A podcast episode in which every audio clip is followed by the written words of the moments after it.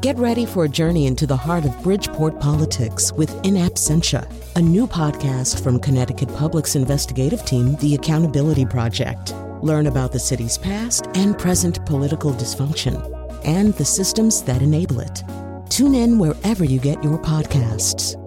Funding provided by Francisco L. Borges and the Melville Charitable Trust. You're about to hear a rebroadcast of the Colin McEnroe Show. It was originally recorded on July thirty-first, twenty nineteen. One of the things that always strikes me about uh, this show, or doing a show like this one, is the way we wind up learning about things that we never had considered or knew anything about. And uh, so I confess to you that I came to this particular topic, which is maternal mortality and morbidity, knowing pretty much nothing. Uh, fortunately, I have a really good producer uh, who's also a former nurse.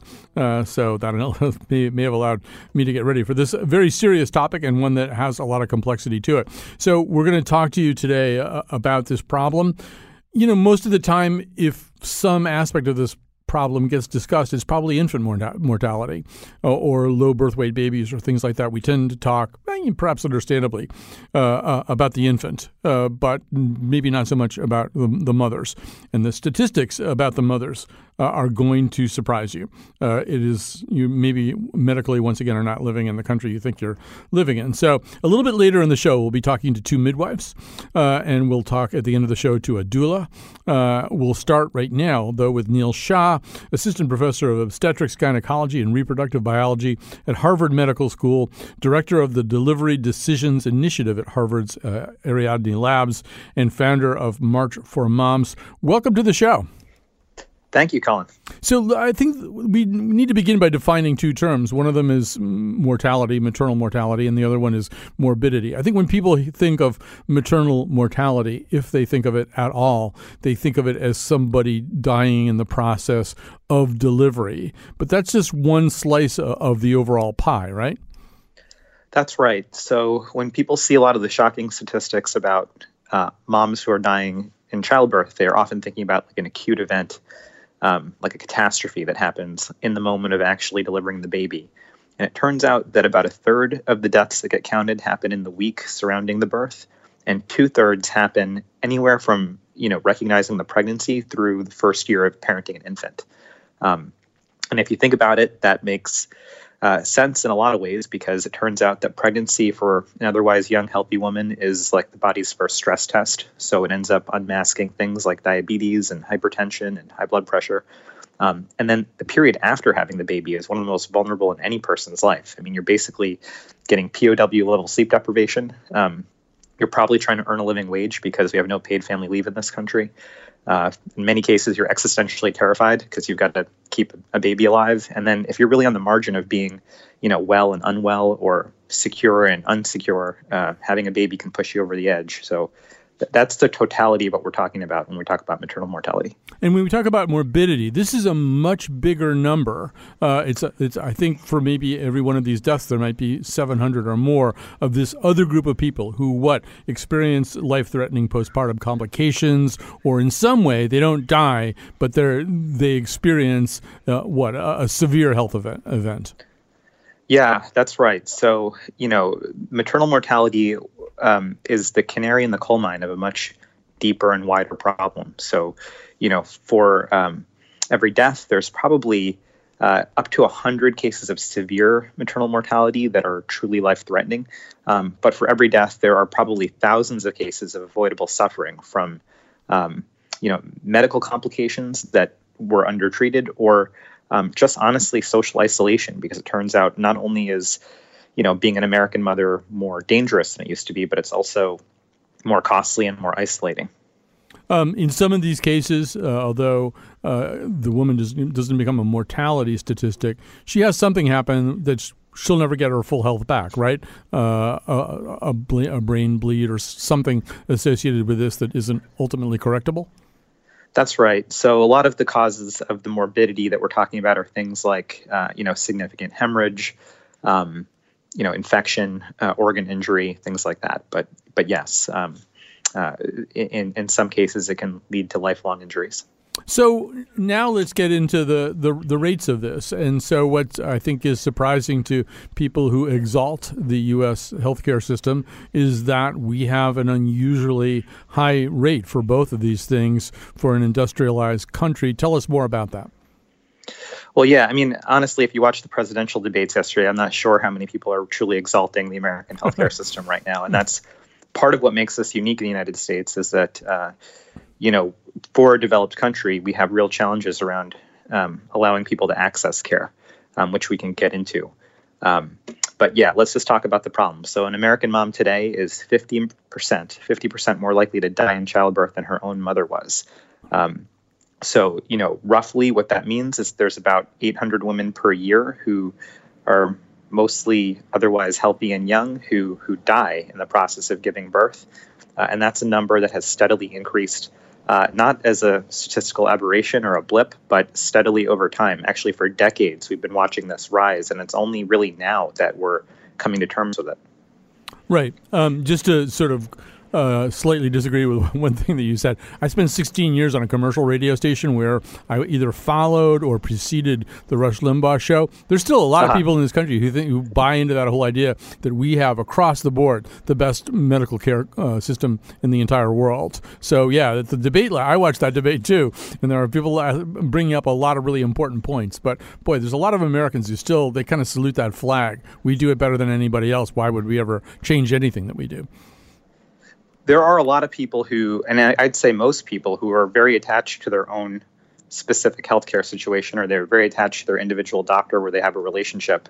Um, but uh, it, it really seems we're at a point in this country right now where there are so many super, superlatives uh, that are particular to the time that we're living in. It turns out, you know, this is the least affordable healthcare has been for the average American in a half century, uh, and it's the most dangerous to start or grow your family than it's been in a generation. Um, so that's where we are right now. Now, this is a tough thing to study. I mean, uh, and um, the, the minute you know that, that our, our rate is alarming, the minute you know that our rate is worse than Iran or Lebanon or Turkey uh, or China, then you want to know why. Um, why would there be such a high per capita uh, rate of uh, either maternal deaths or maternal severe postpartum complications? And and I, I would assume the why is maybe not that easy to get to. The why is complex. I mean, part of it is that we hadn't even been tracking it. So part of the reason why this is such shocking news is that the C D C um, for a while now hadn't been systematically tracking maternal mortality as a statistic. Uh, there are a number of reasons for it, but uh, at the end of last year, at December twenty eighteen, um, there was a bill signed into law by President Trump uh, to address maternal mortality, and literally all the bill does is uh, have the C D C start to track this. Um, so the first thing to understand it is you just got to know that it's happening. Um, and then you really have to kind of unpack what happened on a case-by-case basis. So a lot of the efforts right now to address this are to set up these maternal mortality review committees, Uh, state by state, that look at each case and try to really unpack what happened. Because it turns out that the death certificate uh, will write, you know, a medical diagnosis, but that's not really an explanation.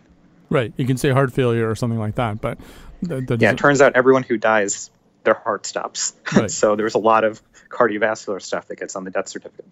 So one of the things that w- we do here in this country, we'll be talking about midwives and doulas later in the show, but uh, we have a pretty strong medicalization, you could say, of all childbirth. The idea that all childbirth is uh, a-, a medical event. Uh, there's a, a lean uh, towards having somebody like you, uh, an obstetrician, uh, involved in, in every childbirth. Uh, this leads to a lot of other things, including uh, an awful lot of C-sections. Maybe you can just talk a, a little bit, give us kind of your sense of that overall picture. Sure. Um, so, you know, there are no silver bullets with this, but there are a couple of obvious truths, particularly when you take the United States and you compare it against, you know, all of the other countries that do so much better than us, uh, often that surprise us. um, and, uh, you know, among those things are the fact that, um, you know, in our country, ninety percent of uh, American moms are cared for by obstetricians, and ninety-nine percent of them are cared for in hospitals that functionally resemble I C Us. Um, so that's different compared to, say, the United Kingdom, where ninety percent are taken care of by midwives. And You know, underneath that, though, uh, beyond, it's not really a matter of like who's superior, the midwife or the obstetrician. It's more about the services that every single mother benefits from and deserves. So mm-hmm. every woman in labor benefits from support, careful monitoring, and coaching. Many also benefit from modern medicine, things like anesthesia and blood banks. And the truth is, very few truly benefit from surgeons like me. But we've designed the system entirely backwards, where, you know, surgeons like me are up front, uh, and then the support, monitoring, coaching stuff often gets left to the wayside. Um, I, uh, in February, had a knee replacement, and I was uh, home after a day uh, or after a night in the hospital. But then somebody came, uh, like a visiting nurse or somebody came uh, to my house with some regularity, also a physical therapist, and everybody took my vi- my vital signs were taken every day for at least two weeks. Um, I get uh, in reading about this, I get the feeling that, you know, I just had a knee replacement. I mean, somebody who's had a C-section, which I would regard as a much more invasive uh, and possibly complicated process, may not be getting that kind of aftercare. And that person is also presumably taking care of a small baby, which I was not doing. Yes, uh, all of that's true, Colin. So, I mean, first we should just point out people can get hurt in the healthcare system in two ways. So when we do too little, too late, but also when we do too much, too soon. And we see both with C-sections, but on the whole, the C-sections is a too much too soon problem. From the last generation to this one, uh, this is a surgery that we've started to do um, much more often. In fact, C-section rates in our country have gone up by five hundred percent. There's no other healthcare service that has skyrocketed by anything even close to that. Um, so now it's the most common major surgery we perform on Americans. One in three Americans are born through major abdominal surgery. And when you do surgery, uh, you get into to surgical complications. It's the only way you can get a surgical complication. It also turns out that obstetricians like me are the only surgeons that routinely cut on the same scar over and over again, because most moms have more than one baby. Uh, so if you're like a neurosurgeon or a trauma surgeon or an orthopedic surgeon, uh, if your orthopedic surgeon had to go back and operate on your knee again, that would be a bad day in his work week. We don't like, you know, having to go through all that scar tissue again. Um, but for me, like, that was just last night when I was on call. That's like a Wednesday. Mm-hmm. Um, you know, and what that means is that uh, every single time we do a C-section on a person, they become increasingly more complicated. Um, and the placenta, which is an organ that only exists in pregnancy, it's a big bag of blood vessels. It gets twenty-five percent of everything the heart pumps. If it gets caught up in that scar tissue, um, women can bleed uh, a lot, and in some cases to death. Um, and, you know, although we don't know exactly what's driving maternal mortality in our country, it's very possible that part of it is that we're doing too little, and part of it is that we're doing too much. Um, I just want to uh, let people hear one of the, presumably one of the healthiest women in America, and also a woman who has access to uh, probably the ultimate uh, amount of resources, talk about what a C-section can do to your body. I was so healthy. My pregnancy was so easy. Like, I didn't have any problems, but unfortunately, once I had the C-section, everything from there was pretty much a nightmare. That's Serena Williams, uh, who would have gone into that process, as I say, as one of the healthiest people to go in there. So, so this is kind of what you're talking about, right? There's just an awful lot of things that can go wrong uh, if you have a C-section. And and so, Doctor Neil Shah, I'm kind of trying to balance that against the idea that we would be doing more C-sections. Why would we be doing more of something if, in fact, it can be really complicating, even for a woman as healthy as Serena? Well, you know, first of all, it's worth mentioning that, you know, C-sections can be life-saving, and that's mm-hmm. what they're designed for.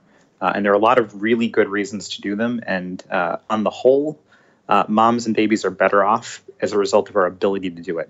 But since the nineteen seventies, when we had a five percent C-section rate, Uh, and now we have a thirty-two percent C-section rate. That whole increase, it has not benefited infants, and it's actually made moms, on average, worse off. Um, so, um, yeah, it's it's uh, it's tough. Um, and and uh, there's also, well, we might as well. Should we play the Beyoncé one too? I mean, it's sort of it's kind of interesting that these are two very, very famous, very, very wealthy African American women uh, describing this. So here's Beyoncé. It's my first time back home on the stage after giving birth, and it's hard. There were days that I thought, you know, I'd never be the same. I'd never be the same physically. My strength and endurance would never be the same. I had to rebuild my body from cut muscles. It took me a while to feel confident enough to freak in and give it my own personality. In the beginning, it was so many muscle spasms, and just internally, my body was not connected. My mind was not there. So uh, if you watch the movie Homecoming, you know, she did eventually get back, but she has, you know, the ultimate amount of support. She uh, can presumably get, line up as much support as she needs. Uh, Doctor Neil Shah, I'm assuming for somebody who goes home and maybe there's already one or more other children living in the home, the woman's had a, a C-section, uh, her husband's going back to work or, or whatever, she's got a new baby. This is a dangerous time, as you suggested at the top of the interview, both physically and psychologically.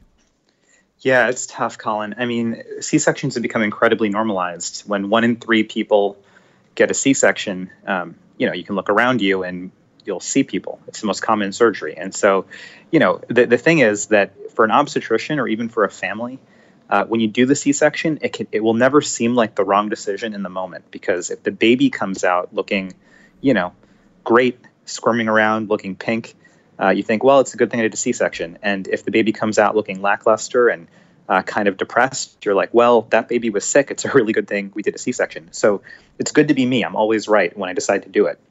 And I think that's a big part of the challenge.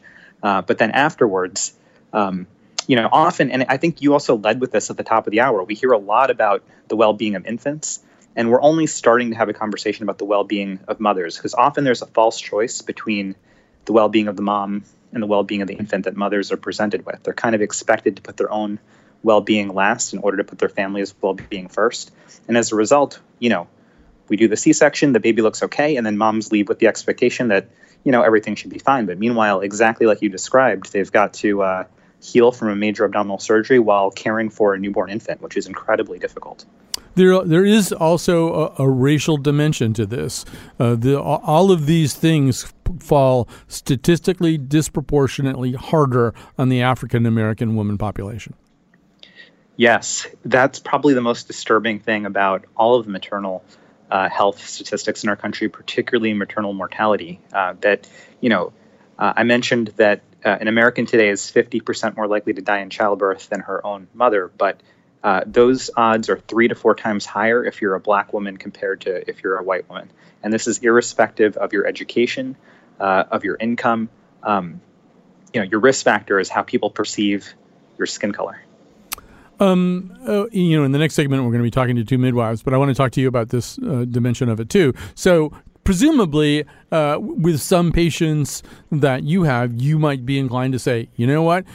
You're a healthy person. Your pregnancy is so far proceeding in a healthy way. There aren't any warning lights flashing on the dashboard. You maybe don't need me as much as you need uh, a midwife. The problem with that is that Americans are re- accustomed to requesting what they think of anyway as the top of the line in any medical delivery system. So how does that conversation go? Um, I think, you know, right now our system isn't well structured to give people options, which they deserve to have uh, in the types of providers and support they get, whether it's, you know, doulas or midwives or obstetricians. And ideally, actually, in all cases, um, all three um, and, and, you know, labor and delivery nurses, we shouldn't leave them out, and lactation consultants. I mean, it turns out childbirth um, is a big, a big deal. And, uh You know, um, people, Homo sapiens, have always benefited from having a team around them. It turns out childbirth has always been a team sport. Gorillas deliver their own babies, uh, but human beings have always um, benefited from having other pairs of hands around. Um, and so I think the challenge is just figuring out how we work together as a team, and we really think through how uh, each person adds a lens of expertise. So, you know, I am good at surgery. That's what I'm trained to do. Um, midwives uh, are much better than me at providing a lot of the support and coaching um, that are a big part of their their model of care. And so there's a real complementarity there. All right. So uh, first of all, we want to uh, thank you for this conversation. Uh, we're going to expand it into midwives and to doulas. Neil Shah, assistant professor of obstetrics, gynecology, and reproductive biology at Harvard Medical School, d- director of the Delivery Decisions Initiative there at Harvard's Ariadne Labs. Thank you so much for doing this. Thank you, Colin. And uh, before we cut out here, uh, one thing that we sort of discover is, particularly with a show like this, there's people who miss the show uh, and they want to hear it uh, because it's maybe a problem that's bearing down on them or something that they've been really worried about. If you're too, if you're unable to catch this show when it's on at one or eight p.m., uh, or you know somebody who wanted to hear it who didn't, it's easy to subscribe to our podcast. You can find us on Apple Podcasts or Stitcher or Spotify or whatever your favorite podcast app is. You can also go to our website and just play the audio of the show from there. That's W N P R dot org slash Colin.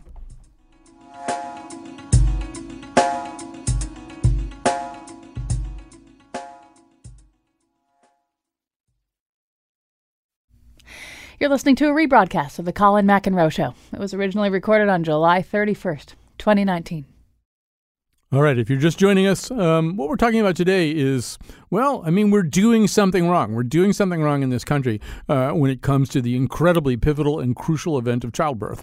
Uh, and one of the consequences, uh, or perhaps two of the consequences of the fact that we're doing something wrong, is that um, mothers die as a result of childbirth complications uh, at a higher rate in this country than in most industrialized countries. And our rate's going up, not down. Most places are, in fact, getting that mortality rate uh, down. But also in the area of morbidity, there's another much, much larger group of, of mothers uh, who, although they don't die, suffer life-threatening uh, complications, postpartum co- complications, and some in some cases, they don't really ever fully get their health back either. So we're doing something wrong. How could we do something right? We're going to talk about midwives right now. Uh, joining us right now, uh, Joan Combellick, uh, certified nurse midwife for, for Women's Health Research and Women's Health Health Research Fellow at the Connecticut V A Health System. Uh, Sasha James-Conterelli, uh, certified nurse midwife and lecturer at Yale School of Nursing. Uh, welcome to both of you. I think maybe just as we started the first sec- uh, session, uh, Joan Combellick, with some definitions. We need to start this one with some definitions. So uh, for those of us who, who don't know, Joan Combellick, what is a midwife? What do you have to be to be a midwife? I maintain that we live in the only country in the world where that, in fact, is a very, very common question. So that's a great starting place. Just to take a long view, most midwives care for women um, throughout their through a lifespan, from adolescence through reproductive health, through menopause. Um, that can include patient-centered, well-woman care visits that include cancer screenings, contraceptive use, and menopausal services. But what we're most known for, of course, is um, caring for women during the childbirth continuum of prenatal care, labor and birth, and postpartum care. And so the way a midwife is different, I think, from a physician, what we, we like to think of about ourselves as kind of the specialists in protecting and promoting birth as a normal physiologic event, which in most cases it really is. And we emphasize using interventions only when they're medically needed, not electively. That's part of the problem that I think that you were bringing up in the last segment. Um, we emphasize continuity of care, and we emphasize more a model of care that is different, which has three major components. The woman as an active participant in decision-making and understanding and directing her own care, the midwife from a normalist point of view, and the physician from a more, the, the physician is really the expert in managing complications and doing surgery, as Neil pointed out. And so that triad, that spectrum brings a lot of skills and evidence and capacity to bear on helping a woman navigate her childbirth experience. Maybe also, uh, Sasha James-Conterelli, you can tell us a little bit more about how you get to be a, a midwife, uh, who ultimately decides. I mean, I th- most of us have some vague idea of how doctors uh, and nurses get their training and education and who ultimately licenses or certifies them. How does that work for midwives? So I am a certified nurse midwife, and there are also certified midwives in the United States as well as um, certified practicing midwives. But for a certified midwife and a certified nurse midwife, our education is that we have a bachelor's degree. Most of us in the United States are nurses first, so most of us have a bachelor's in nursing and then go on to have a master's that specializes in midwifery. So that is an additional additional training uh, and education, of course, to have your master's degree. The difference is for midwives that are nurses first, we we have that clinical training, sort of like physicians would have residency, but we have cl- clinical training as well as nurses. And then when you are in your uh, pra- process of becoming a midwife, there's more integrated uh, clinical training as well for the normal physiologic thought process of caring for women from adolescence, as Joan spoke, spoke about, to basically um, to death. And so our Our philosophy is just a little bit different than the medical model. We maintain that uh, that women, we expect that women are normal and healthy, and we are the experts in what is normal and healthy. And when there are identified issues, we then seek to be collaborative in care with other team members, as Doctor Shah mentioned, physicians, social worker, uh, having nurses on your team, uh, having lactation specialists on your team, team, mental health workers on your team. So we have a tend to have a master's degree. Some of us go on, like Joan and I, to have our doctorate and to do even more uh, research and education in um, in this specialty of midwifery. You know, Joan, you know, you said that uh, this is the only country where you really do need to be asked that question and to answer that question of what is a midwife. Um, we know that in Europe, this is a much more common thing, that Kate Middleton, both of her kids, I don't know too much about the royal family, but I think I'm saying this correctly. Anyway, that both of her kids were delivered by, by midwives. I, maybe you can give us a little bit more of a sense. I mean, how prevalent is it in other countries, and how does that stack up against the percentage of U S births and pregnancies, too, that involve a midwife? Yeah, midwives are very common, and I'm kind of like um, calling out. So first of all, just to say also what's very different, and you touched on this, is that th- two to six times more women die in labor in the U S than in our peer nations. Canada, U K, France, Japan, Sweden, those are all where um, maternal mortality is less than four per one hundred thousand, and we're in the twenty-four per one hundred thousand range. If I can choose out just um, the Netherlands as a case in point, there are almost four times as many midwives um, as O B G Y Ns in that country. So they have a healthcare system that's completely flipped, where the majority of women are cared for by midwives midwives with, a, with um, physicians acting as consultants for high-risk cases. And in this country, midwives deliver eight percent of all deliveries and twelve percent of all the vaginal deliveries. So we're, we're a, a much more marginalized population. Um, and but but the, also another element of that is just that the cost of care for better outcomes Um, is lower in those other high-income countries than in the U S. The average cost for births in the U S is seven times higher, for example, um, than in the Netherlands. Um, so, uh, I mean, another dimension to this, uh, Sasha, Sasha James-Conterelli, uh, would be insurance. Things tend to happen in this country uh, if uh, insurance reimburses. They tend to not happen if ins- insurance doesn't recognize them. So what's the status of, of midwifery uh, vis-a-vis insurance? So, in w- with relation to insurance, so... Uh, most it, it, so it goes back to what Doctor Shah talked about. Uh, most Americans in this country aren't even aware of their options.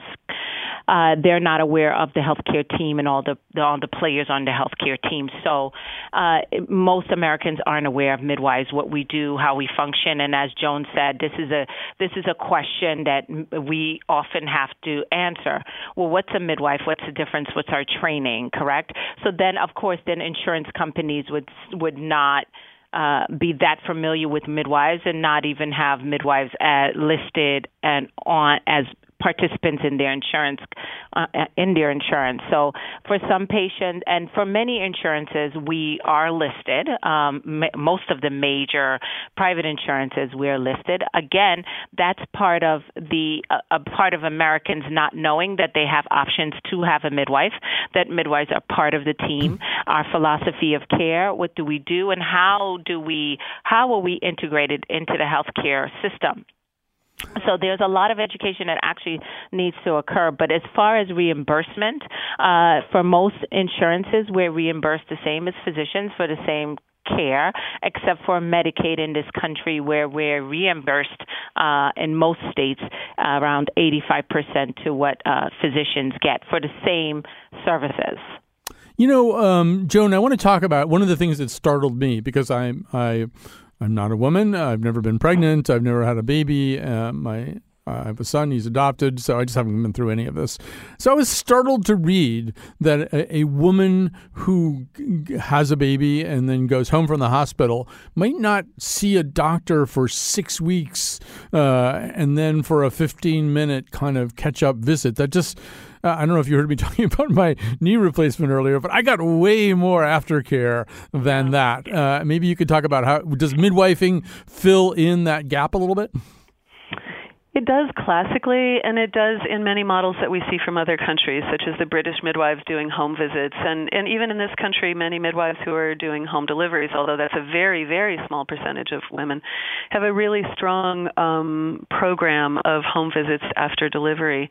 But you're absolutely right. Um, our standard And, and that's really set by what's reimbursed by insurance, is a six-week visit. So much water is under the bridge by that time. Um, and, you know, potentially now I think that there, that we're trending back toward um, a two-week visit. Um, I have I can give you a personal experience that I was always in the camp of, I'm bringing this woman back in in one week and two weeks and three weeks if she needs to come back in. But more than once at my previous employer in a different state, I had my hand slapped because didn't I know that I wasn't being reimbursed for those visits. So our care is very much shaped by uh, reimbursal and by, again, kind of that that cultural um, feeling I think that we have, which is, you know, you're you okay, you had a baby, go get the groceries tomorrow and we'll see you in six weeks, you mm. know? Um, I also do want to talk, as I did to Neil Shah, uh, about what, about this kind of alarming not kind of a very alarming racial disparity in terms of complications, the way they are visited in so much higher numbers uh, uh, among uh, African-American mothers. It, one of the nice things about having a whole lot of women running for a presidential nomination right now is like this gets injected uh, into the national conversation, maybe in a way it doesn't. So let's start with uh, Elizabeth Warren here. And there is a specific problem, as you rightly identify, for women of color who are three to four times more likely to uh, die in childbirth. Even after we do the adjustments for income, for education, this is true across the board. This is true for well-educated African-American women, for wealthy African-American women. And the best studies that I've seen put it down to just one thing, prejudice. Great. So Sasha, Sasha James-Conterelli, uh, it may be able to be put down to one thing, but I think a problem this big probably has a lot of different causes that feed into it. What can you tell us about that? So thank you for asking the question. It does, the reason why she, and I, I get why she says uh, prejudice, it's the foundation of this, the, the history of this country, and racism being uh, part of that foundation, with slavery and uh, with people of color, um, the view and the mindset of um, the country and how w- people of color were viewed, and all of that trauma tra- of coming out of that uh, that time of racism and fighting uh, for our own rights and fighting to be seen even as human beings. So that trauma transcends through generations. Just because slavery ended, it doesn't mean that the trauma of slavery doesn't persist. And that trauma of slavery then transcends to physiological changes that you see when you have women. So that is the difference, and why we're seeing so many black and brown women in this country die or su- suffer from severe maternal morbidities related to pregnancy. Pregnancy is a normal stressor on the body. That's the thought process that we have, but it is a stressor. If you're already being stressed because of other things in your life, such as pre- prejudice, racism, discrimination, and you have to deal with that on a daily basis, and that is working, weathering you, then the physiologic stress of normal pregnancy could then tip you over the edge. I would also imagine, Sasha, that it depends on where you're living, too. If you're living in, like, okay, I'm doing this show, I'm literally across the street from a really good hospital. Uh, and uh, if I were a pregnant woman, not only would I be uh, well-situated, or a, a postpartum woman, would I be well-situated to get care. But if I had a question, if I was feeling funny, there was something going on with me, I know I know a lot of doctors, you know, just as socially. Uh, I have friends of friends who are doctors. I could probably call somebody and say, you know, should I be worried about this or whatever? If you're living uh, in, a, uh, you know, b- below the poverty line in rural Georgia, none of those things are true, I assume. Uh, uh- Yes, well, and then you have that other stress added to it. Um, but what we're really talking about is, barring all of that, living in a rural area, barring uh, taking into consideration that you live below the poverty line, we have women that are highly educated, women of color, that are wealthy, that have access to care, that have that have access to good food, that are living luxurious lives, and they're dying in childbirth. Why is it that Serena Williams would have come out and, mm-hmm. and, and have a pulmonary embolism? This is a woman that is completely physically fit and is has access to all the health care she can in the world, things that I can't even have access to, and she has access to, and she had a pulmonary embolism. And she was the one that had to bring that to the attention of our her own health care providers. Um, I want to play another clip because, as I say, it's really good when women run for president because they just have a platform to talk about stuff that a male candidate's never going to bring up. This time it's Kamala Harris. Women in the healthcare system must be given dignity. They must be listened to. They must be taken seriously. They must be given respect. They must be given a sense of dignity about understanding that when they tell you something, listen. When they tell you what they need, listen. They know what they need when they tell you. Hear them. So, Joan Combellick, I'll just react to that.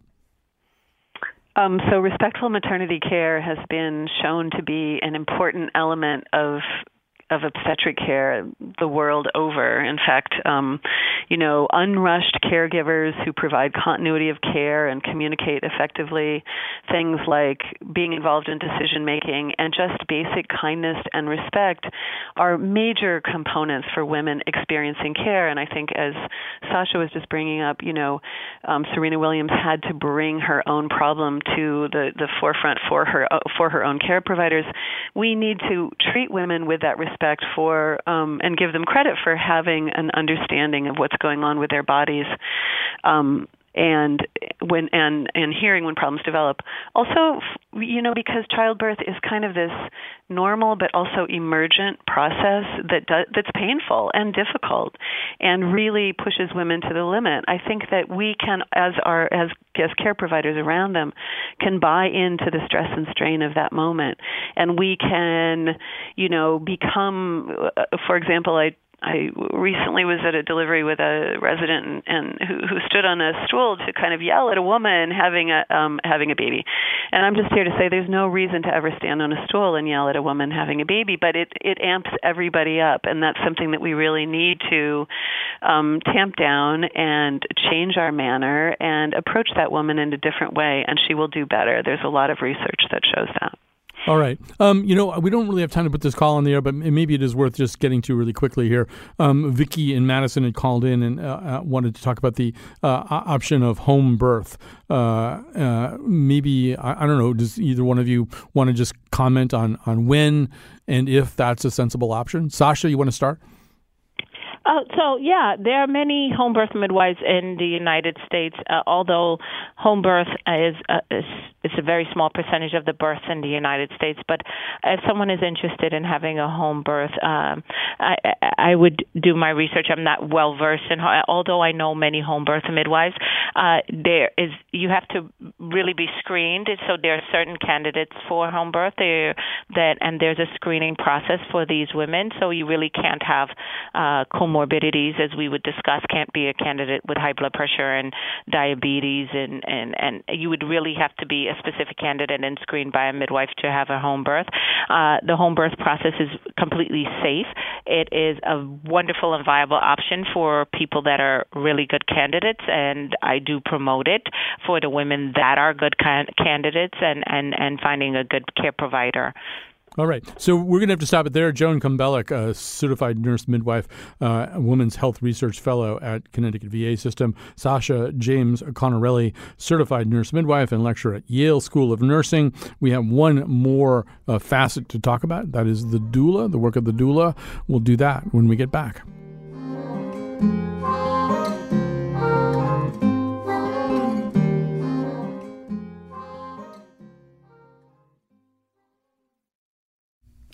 You're listening to a rebroadcast of The Colin McEnroe Show. It was originally recorded on July thirty-first, twenty nineteen.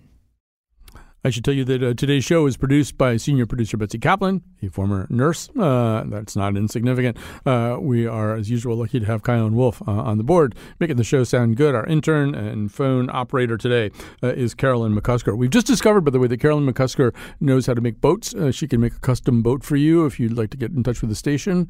She'd be happy to make you your own small, your own custom boat. She has not actually made one since eighth grade, so... You know, just factor that in and obviously try to lowball her on price. Um, so I uh, also want to quickly mention that if you know somebody who's very concerned about all this stuff and you heard this terrific show today about maternal mortality and morbidity and alternatives to it and uh, other ways to uh, handle pregnancy and childbirth, and they just didn't hear it, uh, you can subscribe to and get even previous podcasts and stuff like that through any podcasting service, whether it's your Apple Podcast app on your iPhone or Stitcher or Spotify or Podbrush. I just made that up. There is no platform called Podbrush. Uh, but anywhere that you can get podcasts. And you can also just get on W N P R dot org uh, slash Colin. All of our shows are there. You can play the audio. All right. So we're now going to talk about doulas. I was going to give a speech a couple of years ago at the Connecticut Hospital Association. And I was out in the lobby of this big kind of convention. And these two women came up to me and said, "We're doulas." And I said, "Oh, you're doulas." And of course, I don't, I didn't really know what that meant, but I was too chicken to admit uh, my ignorance. But we're going to find out a lot more about that right now from our guest, uh, Melissa Duenas, uh, birth doula, doula and founder of Birth Tribe. First of all, did I pronounce your last name correctly? You did. It's Duenas. So okay. Very close. Duenas. Okay. Um, so tell us what a doula is. A doula is not a midwife. Uh, what's the difference?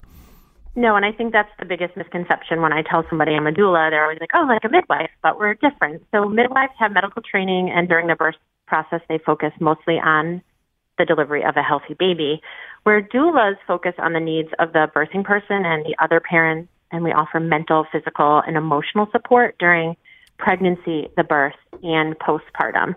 So you've talked a lot today about, you know, the postpartum piece and people um, who have just had babies not being seen by providers until six weeks postpartum, and doulas are sort of the gap there. Uh, we're usually seeing people within a couple days of their birth um, and staying in contact with them throughout and, their postpartum period. And let's say that you saw um, a mother within two or three days uh, of that birth. What would you be doing? What, uh, what are you checking vital signs? Are you doing psychological counseling? What what what's the visit like? No, so doulas don't stereotypically do anything medical like vital signs. Okay. However, there are red flags for things.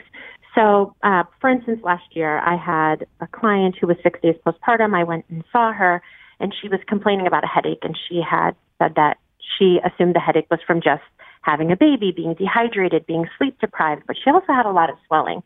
And so those things that we, you know, those two things are really big signs of, of preeclampsia, which can also happen postpartum. And I asked her if she had called her Uh, midwife, this particular woman had seen a midwife, and she said, "No, you know, they're just going to want to come in and check me, and I'd have to pack up the baby," and she had a toddler, and she didn't want to do any of that. And I urged her to do it, and she did have that, and she ended up having to be checked back into the hospital for four days to be treated for it. So I think those are the things that are being missed. And in a lot of cases, that woman might not have been seen for weeks and weeks and weeks, or until it became an emergency. Um, you know, it almost so goes back to the yeah. It almost goes back to the Kamala Harris quote, the uh, clip that we played. Except that this woman didn't even really think that she had a right to bring this up, or at least that the disadvantages of bringing up, you know, a potentially significant symptom outweighed the advantages of, of getting it dealt with. So it does seem as though as you do these visits, one of the things you have to do, I guess, is is to get the person to understand that she's got to take care of herself. And I think that's the, the biggest part of a doula is, is most of us are seeing people, you know, at the beginning of their pregnancy all the way through. We have a full continuity of care. And so there's a trust there. Mm-hmm. It's really different. And we know their spouses. You know, most um, spouses, partners, dads are not going to O B G Y N appointments and meeting the doctors. But for us, we're going into their homes. We're doing home visits prenatally and postpartum. And so the spouses know us and are comfortable too. So a lot of times they'll see flags, things like postpartum depression and postpartum anxiety. Those are things that often are pointed out to us by the spouse who just doesn't know what to do or where to go. And we can have the resources to help in those instances too. Um, and so, yeah, there's, you know, even if they have support, local family support, a lot of times they're, those people don't know where to go either. Um, uh, I, I keep asking this question on the show today, but I'll ask it uh, about you. Uh, what's the relationship between between medical insurance and doulas? So there really isn't one. Um, occasionally we might get reimbursed, but most of the cost of a doula is paid for out of pocket by parents. Um, sometimes families can be reimbursed. Um, you know, if we help to avoid certain things like cesareans and epidurals, then we kept the cost low for the insurance company, but those are very far and few between. And you're at, and the person has to fight for that reimbursement, which can also be really difficult because they've just had a baby and that's not what their, you know, biggest concern is, right? Right. You know, we, we've used this term a bunch of times, and it's a term people throw around all the time, postpartum depression. You also mon- mentioned postpartum anxiety. I think a lot of us, but probably especially men, think, okay, yeah, so you had a baby, now you're a little bit sad. You know, you'll get over it. Mm. Um, yeah, you're sighing. So tell me what that sigh means. You know, the O B G Y N at the top of the hour mentioned like that lack of social support that doesn't exist anymore, that, you know, it, that existed when my mother had me, you know, knowing the neighbors and, um, you know, having those kinds of support because people leave their houses. And now, you know, people just sort of find things out on the internet or Google their questions. And so doulas change that. You know, doulas really can offer that support and, and you know, help people to find a community for themselves so that they are being cared for, you know, not just by their provider, but by others too. Another reason you're sighing, I think, is because one of the I, reasons you became a doula was because you went through postpartum depression, correct? Yeah, I had a traumatic birth experience and postpartum um, depression as well. And it's very isolating. You know, he mentioned that part of it is that you're sort of stuck at home and you don't have anywhere to go or to turn to. And you're thinking, there's something wrong with me. Everyone's telling you that this should be the best part of your life. And sometimes it isn't. There's so much transition and so many things going on um, that, you know, we're we're not catching it. And if you're not seeing your provider for six weeks, oftentimes postpartum depression anxiety is starts around two weeks and is at its peak at a month um, and can continue on. Sometimes the onset can be many months down the road. And if you saw your provider one time at six weeks, um, you know, they're missing those things. And people aren't telling their providers either. There's not a trust. Some people have fear that their providers will want to, you know, take their baby or those kinds of things because they're in this psychological cycle that doesn't always make sense. Um, now that you're a doula, I understand that would still mean that uh, having a child, you would probably um, uh, you would uh, get the, obtain the, the services of another doula, right? Absolutely. Doula, we, you know, doula, we say doulas, doula, you know, other doulas all the time. Lots of the word doula. um, but yeah, I mean, there's so many things, you know, it's the same thing. Like as a, if you were a therapist, not therapists still see therapists. And it's the same with doulas. Like you're not able to watch yourself in the same way. Um, and you think that you have the education, but there's so many different pieces and being sleep deprived, having just had a vaginal birth or having had a major surgery, there's still so many things that sometimes you're not taking care of yourself well enough at no parent is. Um, and so having someone else watch you is equal as important, regardless if you have the education background or not. Um, all right. Well, I, we're sort of out of time here, so uh, but I want to thank you so much, Melissa Duenas, uh, birth doula and founder of Birth Tribe. Uh, thanks for joining us today. Thank you so much for having me. All right. And I once again want to encourage people, just because this is one of these shows that, you know, maybe our regular audience, the people who listen to us every day or close to that, wouldn't uh, – there might be uh, people who aren't part of that cohort who would be concerned about this or want to know a little bit more about it. So uh, I do want to encourage you to direct your friends who didn't hear this show. They can just go on W N P R dot org. You can click to find the Colin McEnroe Show, or go on W N P R dot org slash Colin. You can find all the shows that we do, but this will be at the top of the list as of today. Uh, and the audio is right there. You can just play the audio right there on your laptop, or you can subscribe to us uh, on a podcasting service like Spotify uh, or uh, or your Apple Podcast or Stitcher. All right. Thanks very much to everybody who worked on this show and helped out today, and we'll be back tomorrow with something new.